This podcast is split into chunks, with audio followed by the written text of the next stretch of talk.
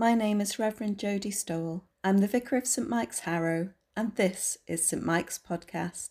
You're very welcome here. Today is the 14th of July, and it is the Tuesday after the fifth Sunday of Trinity. We begin with our reading.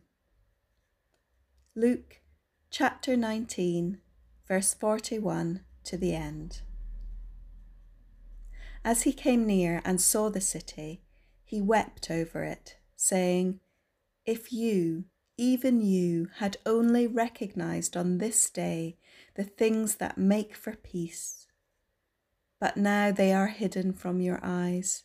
Indeed, the days will come upon you when your enemies will set up ramparts around you and surround you and hem you in on every side.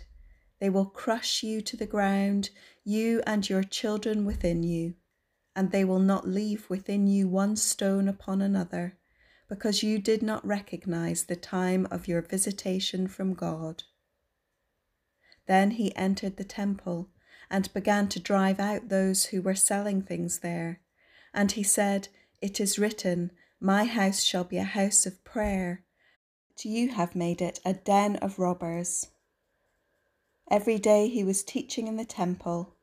The chief priests, the scribes, and the leaders of the people kept looking for a way to kill him, but they did not find anything they could do, for all the people were spellbound by what they heard.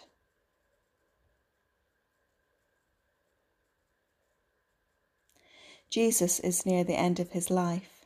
He enters Jerusalem, the home of the temple, the place where everyone pilgrimages for Passover.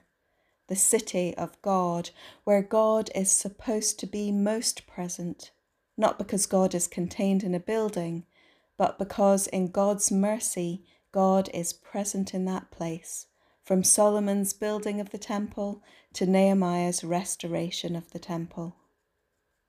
And Jesus is devastated. The place of peace, of God's great presence, has been rejected by the people.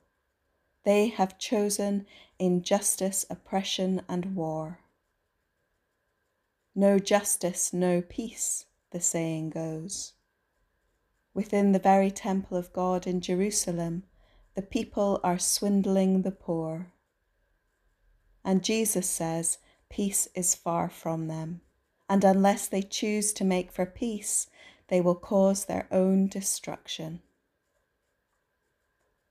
Being people who make a just society and who live in just ways in our own lives is to be a people who make for peace.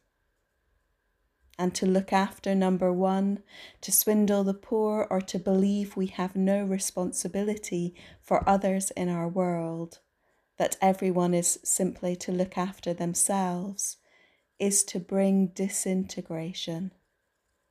And it isn't just disintegration within societies, but within our own selves. We are made for peace. We are made for society. Our own well-being is fundamentally joined with the well-being of others. To seek justice for others is to bring peace, that great shalom of God, to at least our little part of the world. And to bring peace for others is to bring peace to ourselves. I wonder today how you will bring peace to your corner of the world. Our world has become smaller in the current days, but for Christians, even in the smallest of worlds, there is the whole cosmos. In each and every place, in each and every person, God's kingdom may be found. And according to many throughout history, this kingdom has its own anthem. We are to listen for its song and join in. Peace be with you. We finish with a poem from Malcolm Guite.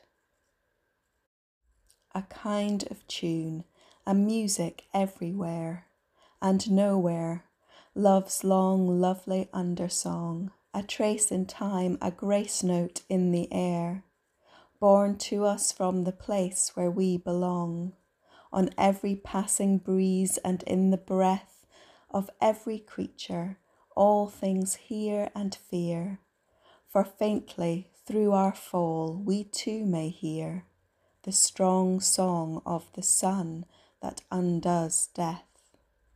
And one day we will hear it unimpaired, the song of all the sorrowful, the song of all the saints who cry, how long?